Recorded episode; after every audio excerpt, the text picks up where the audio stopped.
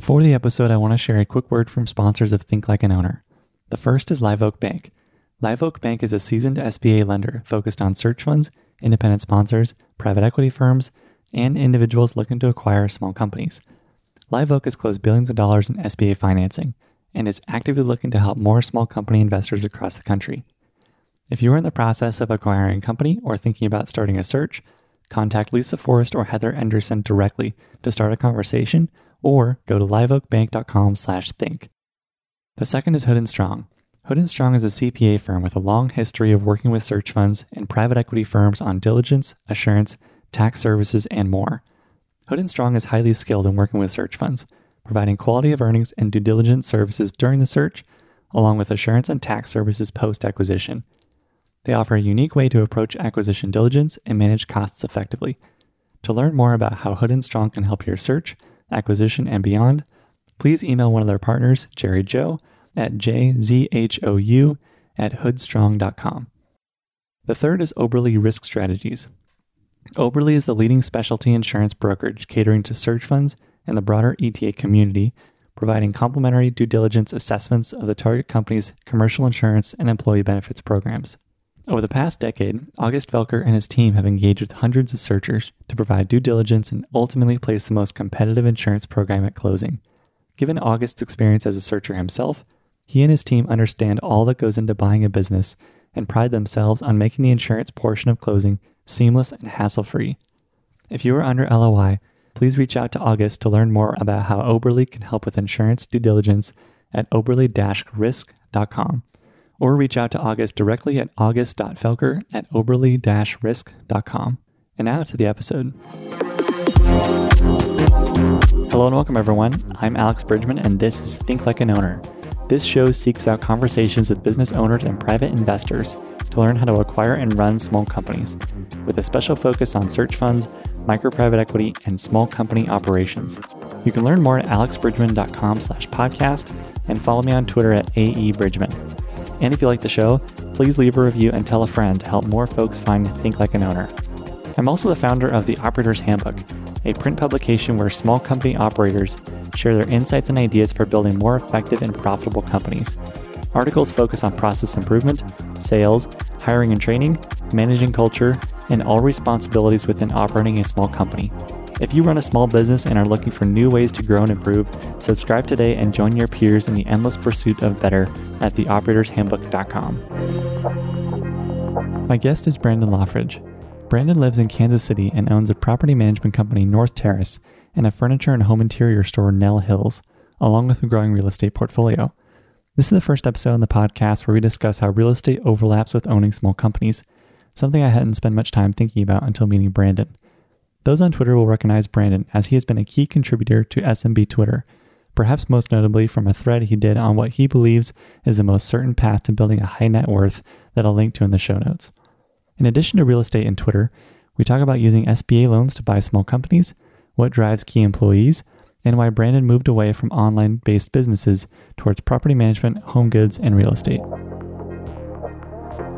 Thanks, Brandon, for joining us. I've been excited to have you since we chatted nearly two years ago, and now you've been on Twitter for a little while. I've loved following you, and I want to hear a little bit about that specifically, but also just your background and how you got here and what you've been using Twitter for it's funny how it shows that when you join Twitter, and I think I joined in 2007 or 2008, so a long time ago, but has totally just been an RSS feed for about 11 and a half of those 12 years.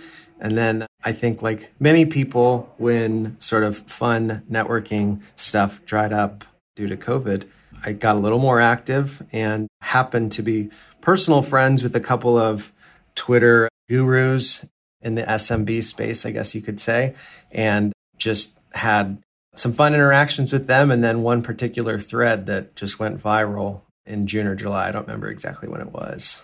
Was that the thread about the path to building wealth through buying small companies? Yeah. And so now my persona is the guy that's just like zero virtue signaling. Let's just make money. so I'm embracing that on Twitter. And probably seem like a lot more of like a money focused jerk than I think I really am, but I'm rolling with it. Well, what inspired it? What kind of led up to that tweet and then just the journey you've had so far? I guess if I start at the beginning of my sort of entrepreneurial journey, if you want to hear that, I've always kind of been a little entrepreneurial, did various little schemes in high school. Never anything great though. A lot of people have the story of their eBay business that did millions of dollars in revenue or something like that. Never quite had that traction. It was always sort of shiny object syndrome. Try something, maybe get a little bit of success. And then, of course, I found the thing that was going to be 10 times bigger and I had to jump to that. So there was a glimmer of some entrepreneurship interest, I guess, in high school, but never much success. And I went to college at the University of Missouri, and I actually found a job through Craigslist. It's an ironic start to what later became a pretty good, big relationship, defining relationship, really, in my life. I was working for a startup in Columbia, Missouri that did basically what Airbnb does now, except there was definitely no Airbnb at that time. This was 2006. VRBO was actually pretty big, and it was called VRBO at that time, not Verbo, as they've changed it to today. And a couple of guys had started a vacation rentals listing website after poking around VRBO and seeing that there's like a million listings on here that are paying $300 per year just to be listed on this website.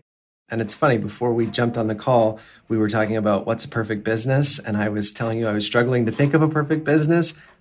Old Vrbo might have been the perfect business, literally just a directory that was three or four hundred dollars per listing per year, and that's all they did. It was pretty amazing.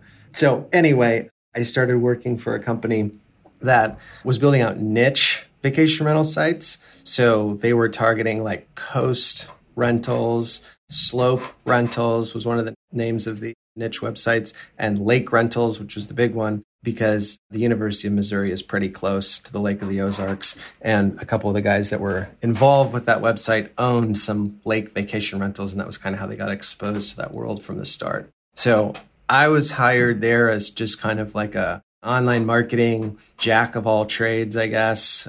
At the time, SEO was a lot easier than it is now.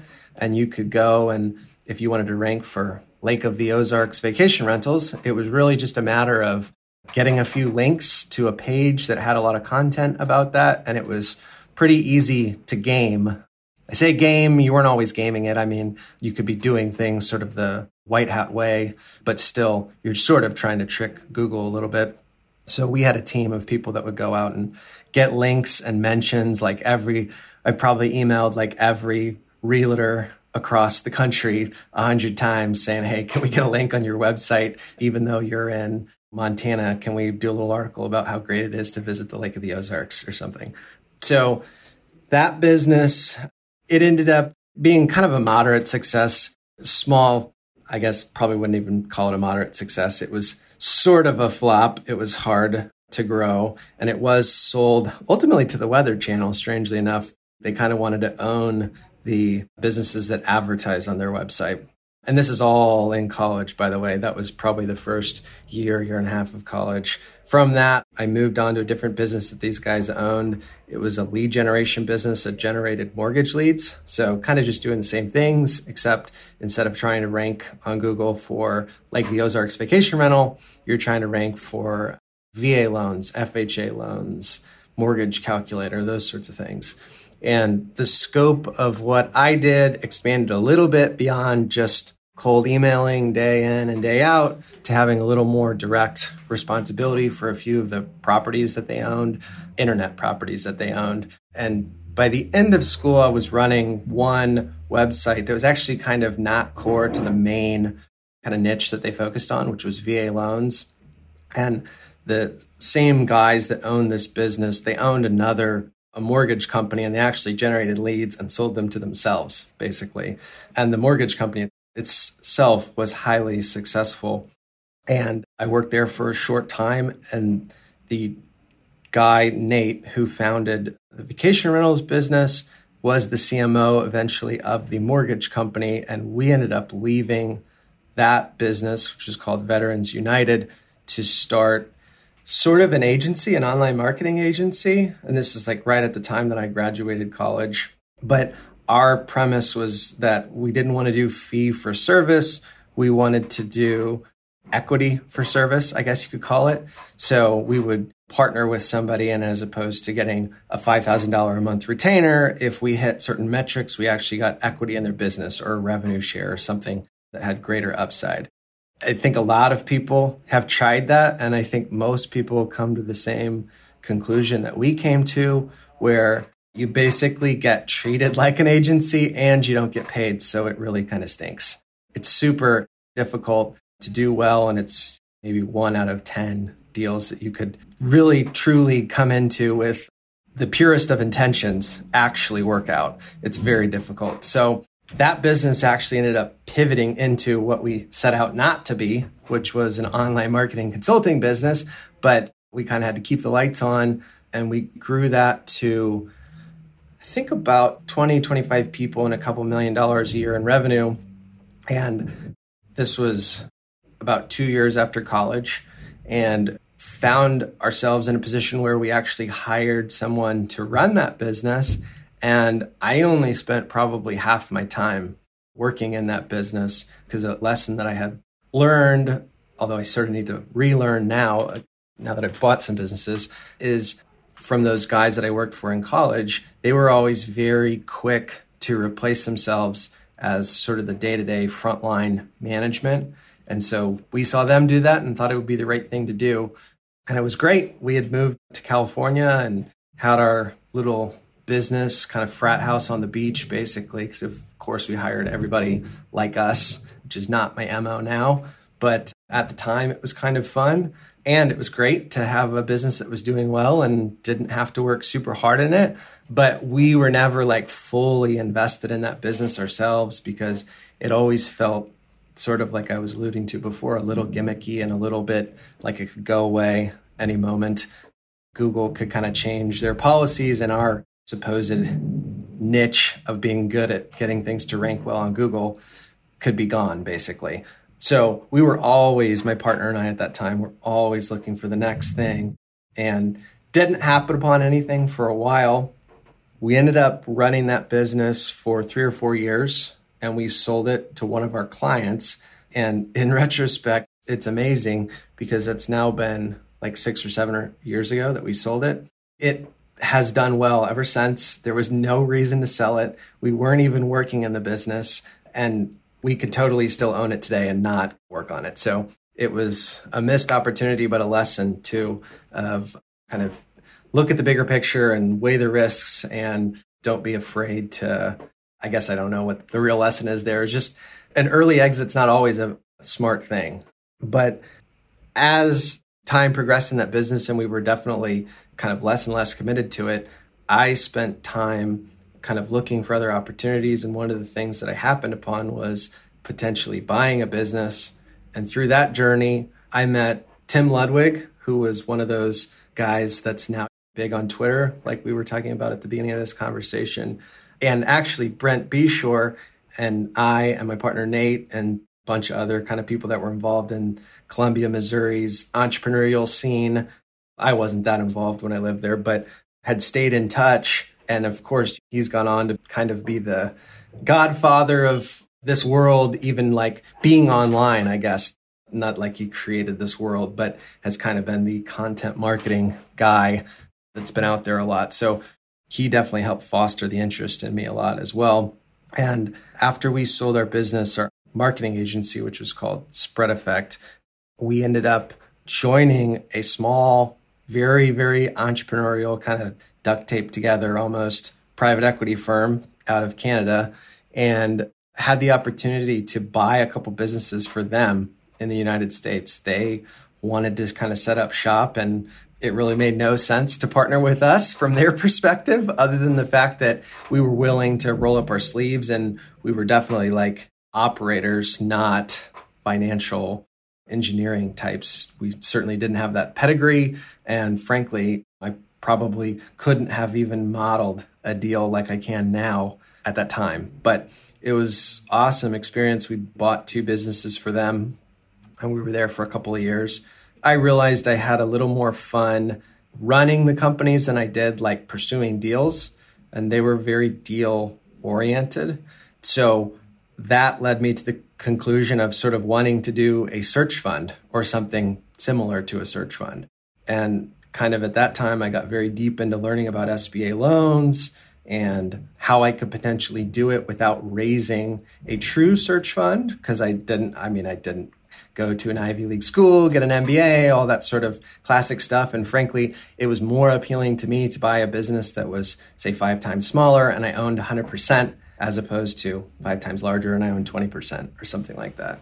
Throughout that period of doing the online business, I had been buying rentals in Kansas City, Missouri, where I'm from, and had sort of been exposed to the world of property management a little bit and landed on the crazy idea that I should buy a property management company because it would allow me to focus full time on real estate stuff.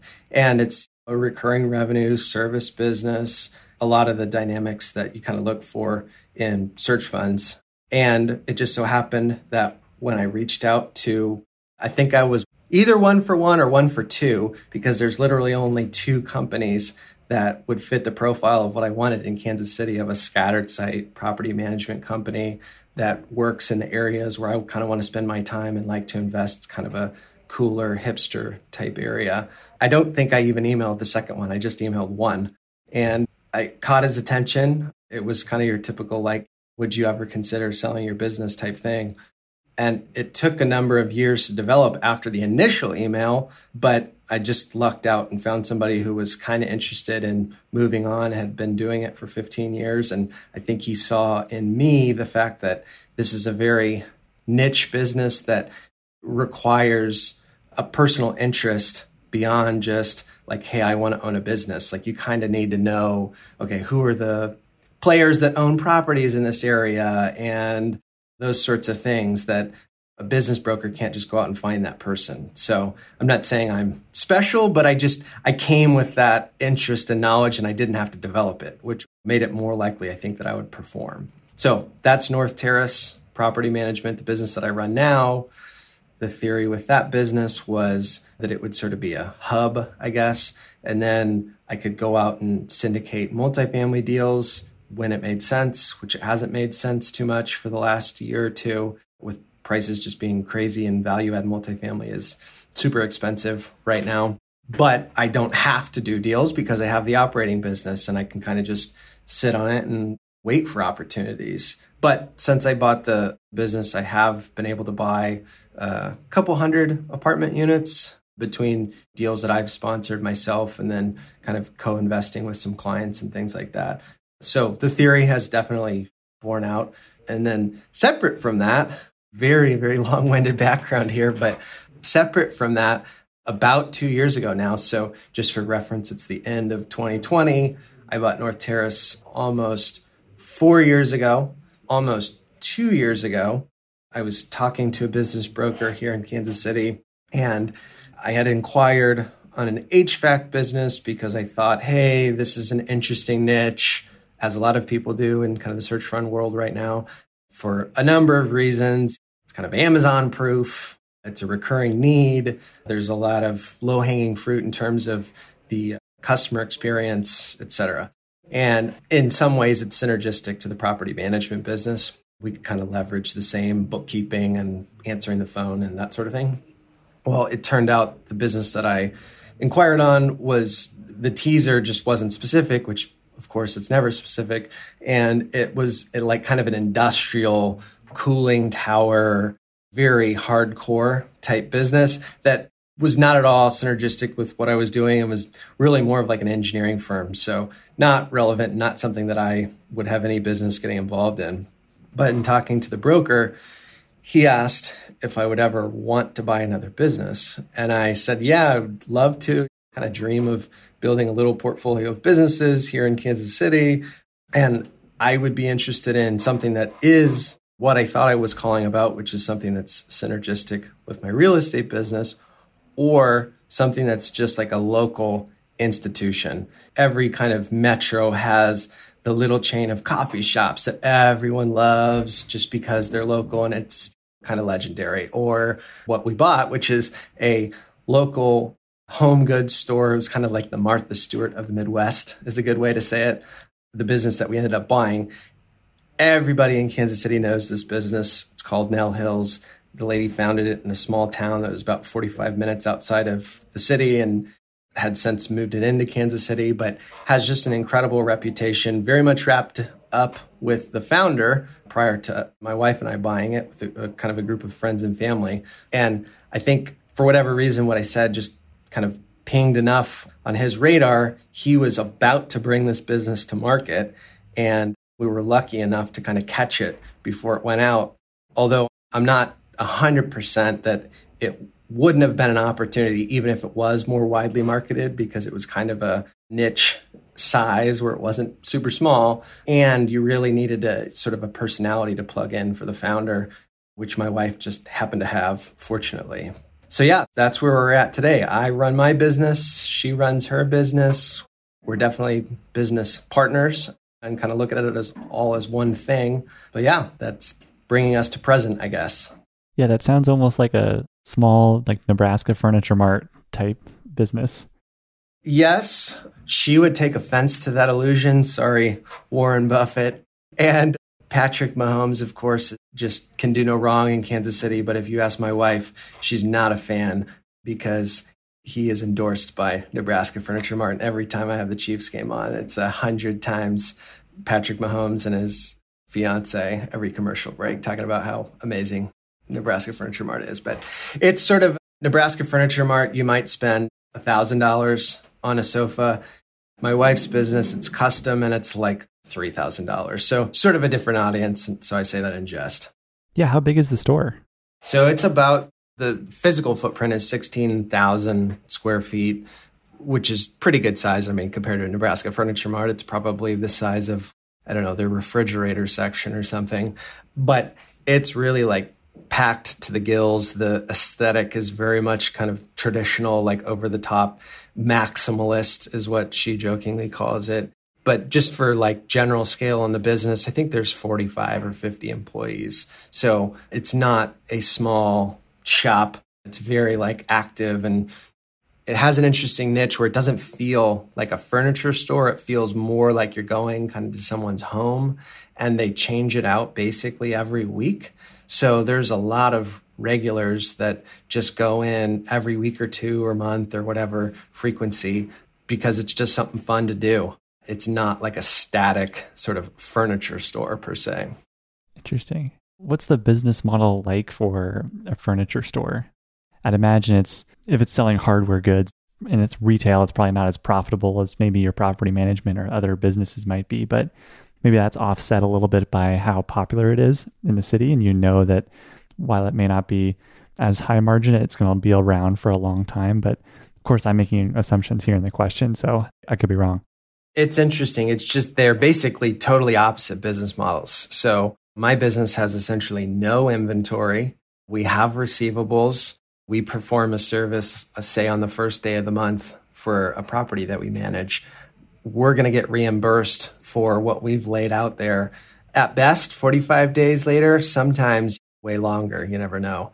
So that's my business. Her business is you buy a ton of inventory, like a lot of inventory, and there are zero receivables because it's just, it's not all cash and carry, but you either buy kind of little trinkets that are on the floor, or you might put a deposit down so in my $3,000 sofa example, you'd put $1,500 down.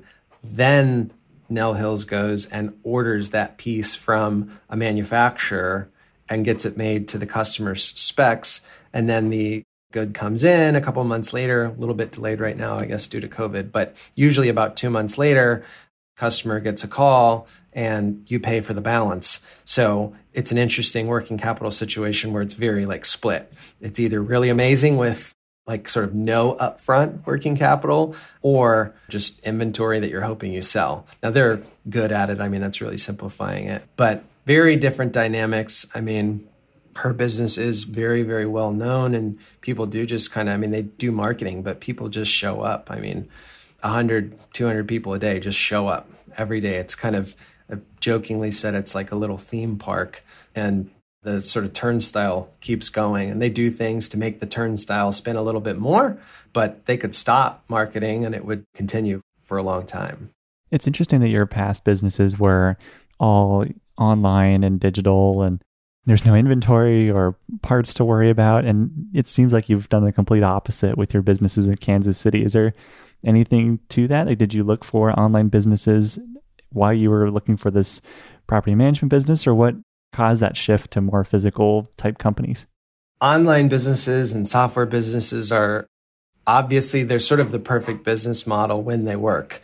But I think I'm self aware enough to know that I'm not that smart and I'm afraid of how many smart people are going after those things. And I just know that it's sort of a race to the bottom in a way You've seen it a million times. Somebody comes up with a tactic that works in online marketing, and then it's always 100% of the time, it's a kind of a flash in the pan because that thing is going to either it's something that's slightly shady or it's just something that if you just do more of it, you can win, basically. I don't want to be competing in places where there's going to always be somebody smarter than me going after that. And if it's online, the nature of it is people all over the world are going to probably be going after it versus there's not people from all over the world raising their hands saying, I want to start a property management company in Kansas City. And they shouldn't be.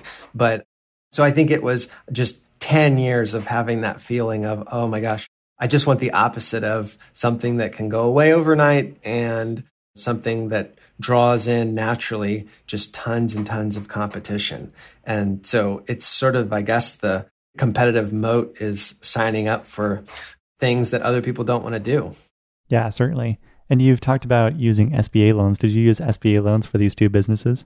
Yes. So my business that I run, we own it, just my wife and I, nobody else is involved. And for her business, we actually raised a little bit of money from friends and family. So more similar to kind of what you see in the search fund world when people do a self-funded search, but then raise a little bit of equity to get a deal done. Can you talk a little bit about the experience applying for an SBA loan and going through that process for these two companies? The first one that I did, my business, North Terrace, I actually just did it through a big bank, Bank of the West.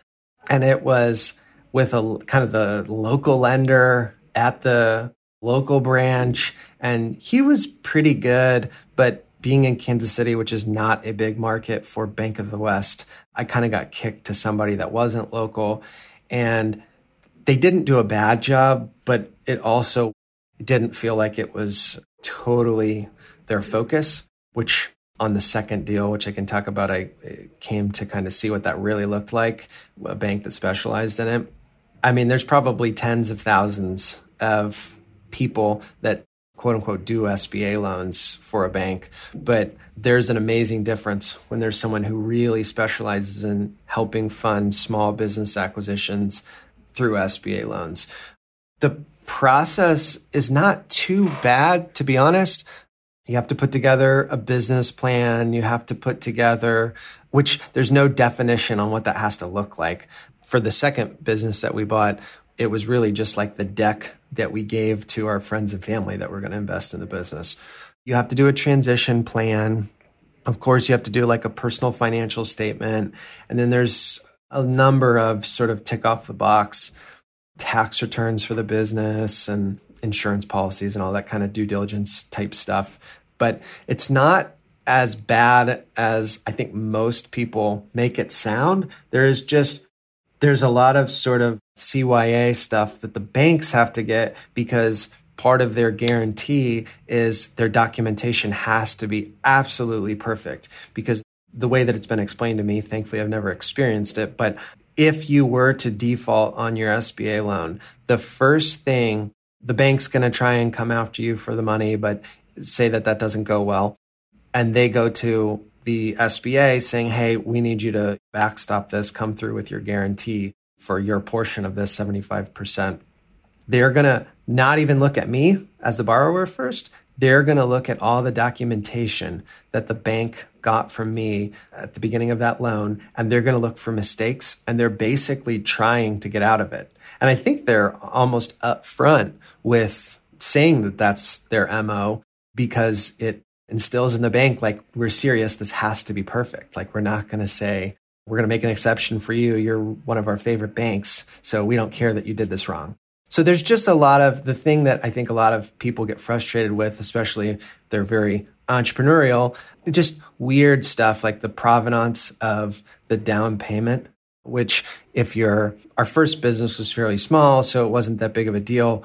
We kind of all had that cash just sitting in a savings account but for the second business, where that was significantly more money and it was a few different people, there's all this weird sort of seasoning that they need to see. And we had to prep for that like three or four months in advance. And there were still other issues like, hey, I see there was, I don't know, interest income in this checking account. We need some documentation of whether that's truly interest income or is there some other reason that there was a dollar fifty put into that account?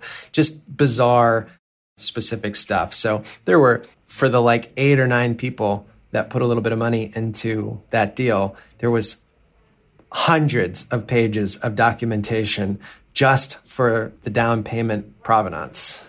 Since they were all part of the down payment, they all had to contribute that paperwork. Yes. And we did our best to like tell everyone months in advance, like, hey, you might even set up a new bank account, put this in there. Then all we're going to have to ask for is two bank statements or whatever it was. I don't remember exactly, but I think it was kind of 60 days worth. And I think one or two people did that. Nobody else did.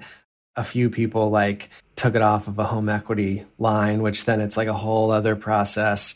So it was the 11th hour. And well, then by nature, they are kind of by rule, they have to do it right at the end because they need to see that it wasn't money laundering or whatever. So they're doing that the day before close. So it's nuts. That is nuts.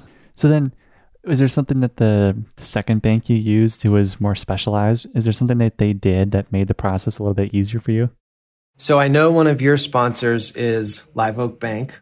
Byline Bank is the bank that we actually used on the second deal. And I think they're kind of right up there with Live Oak in terms of specializing in doing acquisition loans and understanding, okay, most small businesses are not going to be collateralized 100%.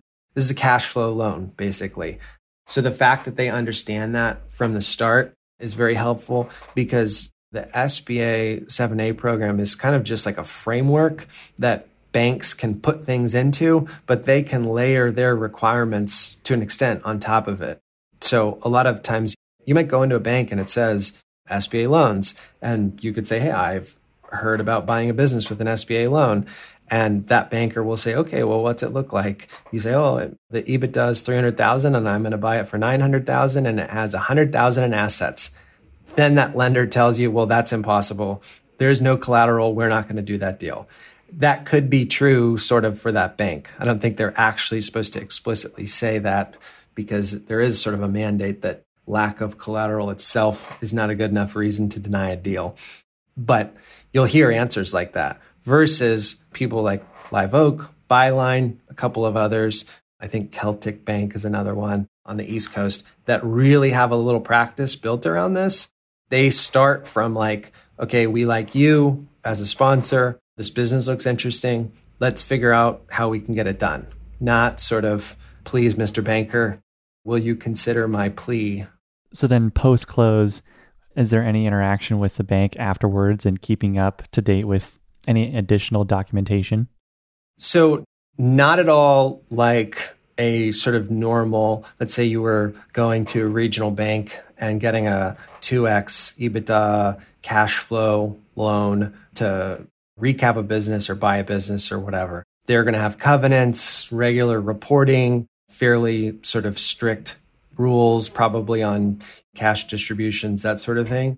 SBA loans do not have any covenants. There is reporting that's required, but it's very simple. I mean, and I don't think they even, they don't do anything with the information that you give them other than maybe they use it to track potential issues and maybe they report it back to the SBA. I'm sure they do that, but it's not like if you send a bad set of financials on a traditional bank loan and now okay they're going to start pulling things or start sort of tightening the screws on you a little bit because they see a problem they don't really have any power to enforce anything this year has been interesting with the PPP program and everything else that's gone on where we have had a lot of interaction with them. But yeah, in normal times, sort of a, I think quarterly they ask you. I think one of our businesses they ask quarterly and the other one they just kind of ask annually for updated financials. Once in a while we'll have a conversation, but it's kind of, I think it's a little bit more geared towards their just relationship building than anything. It's not holding us accountable or anything like that. So, using an SBA loan, what might a structure look like then? You're talking about that Twitter thread that kind of went viral this summer. I don't remember the exact numbers that I put in that for my hypothetical deal. And I don't think the math was as easy as I'd want to make it here on the fly. But let's say, for instance, there was a business that did a million in EBITDA and you had agreed with the owner to buy it for $5 million. With the right lender and with the right risk aptitude or right risk appetite, I should say, personally, you could actually buy that business for $5 million, put 5% down because you're actually supposed to put 10% down, although they allow the seller to contribute half of that 10%, so long as it's structured as a note that's on full standby for the entire term of the SBA loan. So it's got to be in last position. It can accrue interest, but you're not allowed to pay anything on it. So, for all intents and purposes, it's a little bit of a lottery ticket for the seller, but obviously it's easy to sort of price that into the deal. In my example, I guess you'd be talking about 0.25 turns of earnings. So, that's not a crazy amount to ask them to wait 10 years and a month for. And then the balance of that, so the 90% of the 5 million can be an SBA loan. Now, most people would split that up between an SBA loan and a seller note to keep the seller engaged. Maybe you can get better terms on the seller note. And then maybe you use it as sort of the where indemnification might happen if there's issues post close or whatever, as opposed to an escrow. But you could borrow as much as four and a half million on the deal that I described. And the actual limit for an individual is $5 million practically speaking, you could probably do as large as, I mean, you could do kind of any size, but probably a $10 million purchase with an SBA loan if you threw a seller note or some mezzanine financing with a larger equity check. But in my example of that $5 million deal, typically the SBA portion of that and the seller note are going to be amortized over like seven to 10 years rates right now, I think kind of five, 6%. And the seller notes, just whatever you negotiate. So if you do the math on that, it's pretty amazing cash flow from day one with a million caveats of anything could happen basically. But if you've got a good, steady business that you should want to buy, it's really amazing on a spreadsheet. It doesn't always work out that way. So far, so good with our businesses, but it's a very, very serious commitment. But a very compelling one too.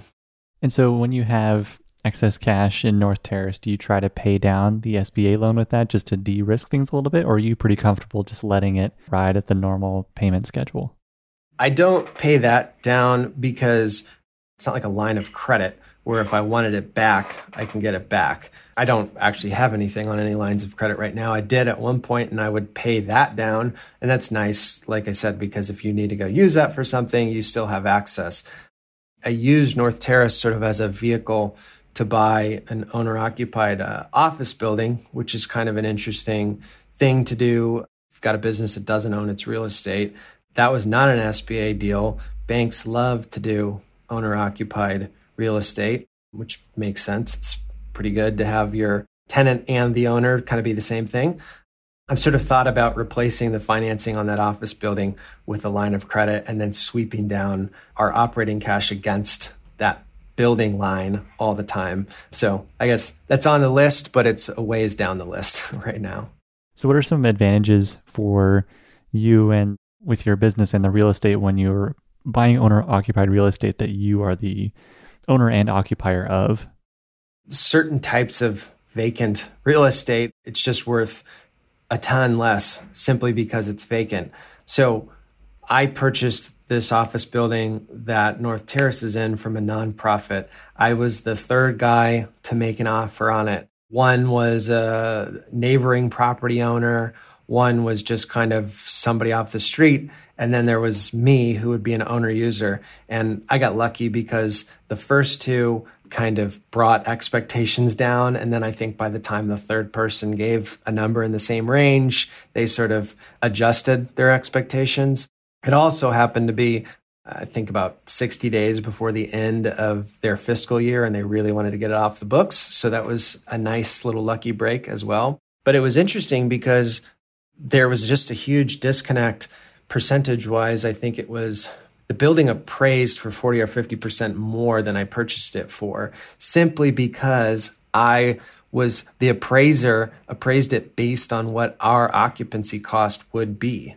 Now, it's not a super easy thing to do, at least in our area, to buy an office building and just lease it out to a third party. It's not difficult, but there's long hold times and you don't get credit for it in the same way that you would get credit for occupying it yourself when you have control of the tenant. So it's still pretty illiquid and I don't get super excited when I think about the gain on that, but it is nice in terms of enabling other things and it actually it turned out to be pretty critical in enabling us to kind of have a nice little bump to our personal balance sheet to get the lender on the bigger business acquisition to look at us as a bit of a better risk, even though it's not like I could turn around and just sell this building super easily. But I definitely think, I don't want to say anyone with a business should own the real estate that they're in, but it's most of the time far superior. Yeah. And looking at the bigger picture now, you have two businesses, apartments and real estate. Is there a long term aim to be in one or the other? Are you using your companies to just build a long term real estate portfolio and you want that to be your largest holding? Or is there, do you see like a place for both companies and real estate in your portfolio over the next 20 years or so? There's things that interest me about both for sure. Real estate is more scalable for like the lifestyle that I want, which is I don't want to build a firm per se doing what we do or anything like that. I kind of enjoy it just being like my wife and I owning some businesses. So the thought of scaling, buying 10 companies or something like that is not really reasonable. Whereas buying more apartment buildings, the incremental tax on me personally is not that crazy. I mean, it's kind of it's a little bit of an influx of work when you buy something and then you put it into the system and it's set and you don't have to work super hard on it. So that's appealing with real estate. There's also all mm-hmm. sorts of tax benefits, and some of those are sort of permanent, I hope, tax benefits, and some of those are short term things right now that are especially compelling with like the Jobs Act. There's some depreciation stuff that's very interesting if you're a real estate professional. So I would love to buy more real estate right now. And I think long term, I would like to continue buying real estate. I'm not fully convinced that exactly what I do is going to be an opportunity forever. I mean, there will always be probably opportunities in multifamily, but the space that I play in, which is sort of like $5 million and under multifamily, is very, very saturated right now.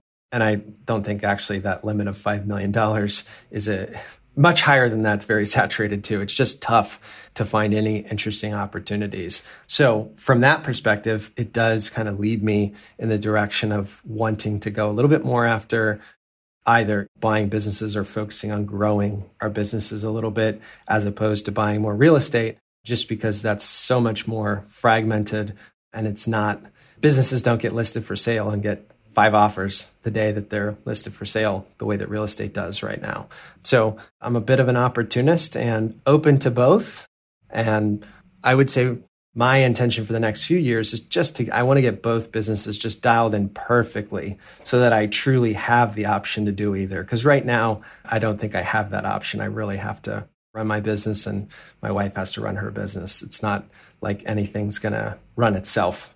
Yeah. So, how do you think about removing both of yourselves more and more from the businesses. So using real estate more as a lifestyle investment compared to buying a portfolio of companies, like how do you see yourself being removed over time from the day to day operations? Well, in both businesses, we have some really key employees who probably could run the businesses without us if I'm being totally honest with myself. But I think we need to continue to empower them and then actually give that authority to run the business if it's something that they want. My business having clients, it's a little bit more difficult because there's sort of a personal relationship and it would be it could be a little bit shocking if I was like, well, I really don't work there anymore. Yes, I own it, but I don't work there just because it is so relational and it's our other client wants to buy something and you had dinner with him and that kind of a thing. But it's not to say that it's impossible. And I'm happy to do that stuff right now. So I'm not totally trying to remove myself. I'd like to just set up the option at some point. Gotcha. Yeah, that makes sense. I'm going to move into some closing questions as we're bumping up on your time here. What class would you teach in college if you could teach about any subject you wanted? I told you my kind of silly Twitter persona was just kind of like let's make money silliness. So I'm going to roll with that theme and say I would have loved a class in college called How to Get Rich and just dissecting basically how to build wealth, creative ways that people have built wealth, and super tactical stuff too. Just like how does a mortgage work? Not sort of basic personal financial concepts, because there are personal finance courses, of course, at college, but slightly up the chain a little bit. I also think it'd be fun because if you titled a class How to Get Rich, I think you would instantly be like one of the most popular classes in the course catalog. So that'd be kind of fun. Just come in and instantly unseat the academic people that have kind of been trying to be popular or whatever. But I just think it'd be super fun because the main reason that we all go to college ultimately is to improve our financial future, yet we spend so little time actually talking about that while we're there that it just seems crazy to me. And I think it'd be super fun to just drill down into very tactical kind of ideas and strategies and sort of be the anti college class. Nice. How do you think you would structure it? And do you think you'd have a few guest speakers? Definitely guest speakers. That was actually one of my favorite things in college. Mizzou was big on that. I'm sure every college is, but always tons of super interesting guest speakers. And you tended to be able to like go and have lunch with them or grab a beer with them if it was the kind of upper level classes later in the day. So that was always fun. So definitely good excuse to get the university to pay for the lunch, I guess. As far as how I would structure it, that's a good question. I did not think that far into this. Or what would your topic areas be, like topics of focus?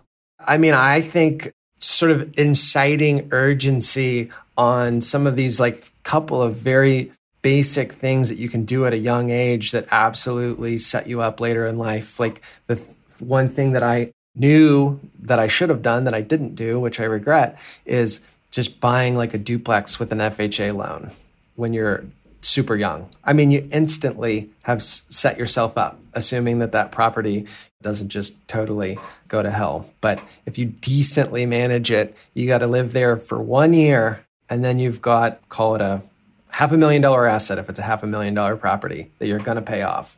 So just some of those super tactical things, even if one kid that came out of the class went and did it, it'd be super fulfilling. Excellent. Yeah, I like that idea. I'm sure you can talk a lot about real estate and how it could blend with business ownership and to that point. That'd be a really fun class to be a part of. Yeah, I actually had an opportunity to do a very mini version of this.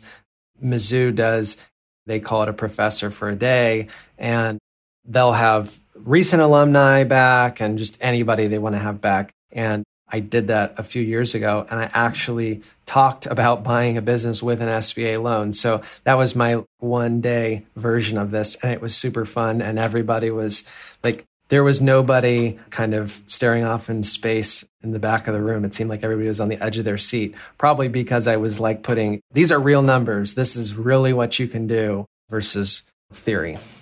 What's a belief you used to hold strongly that you changed your mind on? Kind of going opposite to the types of stuff I was just talking about, that money is sort of the easiest motivator and that we're all mercenaries. I absolutely used to think that kind of in my earliest businesses, and it is very, very untrue.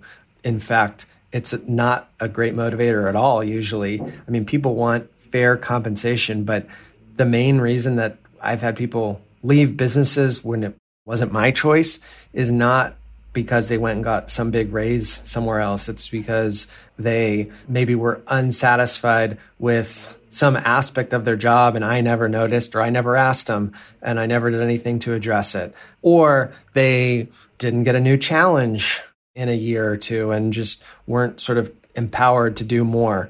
And I used to think that just sort of money could solve everything related to team morale and motivation. And it doesn't. And I know that that's probably very obvious to many people, but I came to realize that for myself and sort of our team at the same time that you could offer me a lot more money to go do certain things and I would absolutely not want to do them. And I'm not referring to things that are just like blatantly, you shouldn't want to do that because it's unethical or bad for some reason.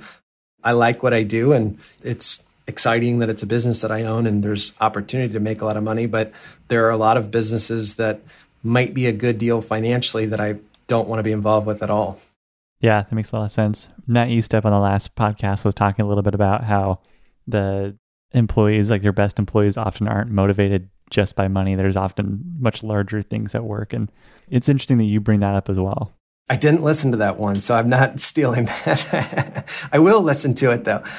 It's super interesting and it can be very different for a lot of people. For some people, it's authority or even just like perceived authority through their job title. And other people will just laugh at that, like, oh, you can call me the king of whatever and doesn't matter. I'm just here to do my job. So I'm trying to get much better at spending my time sort of empowering, holding people accountable, those sorts of things, as opposed to sort of jumping in and just taking something on myself, which has been a problem in the past. And then you sort of end up with this string of half finished things, and we're not all sort of improving.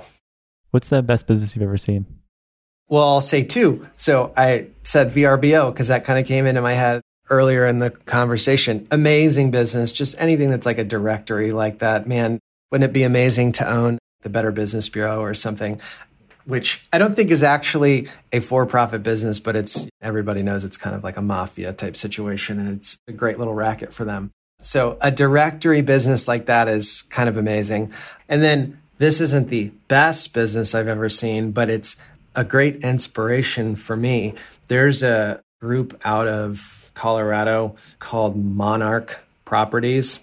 And what I like about them, one, they publish a nice bit of detail on their finances and their structure and their business model on their website. And they're not like a REIT or public in any way. So that's interesting because you can dive in as an outsider a little bit. But secondly, what's interesting to me is in a space, so multifamily value add, that is so sort of built around finding a deal, which is like a terrible thing to build a business on.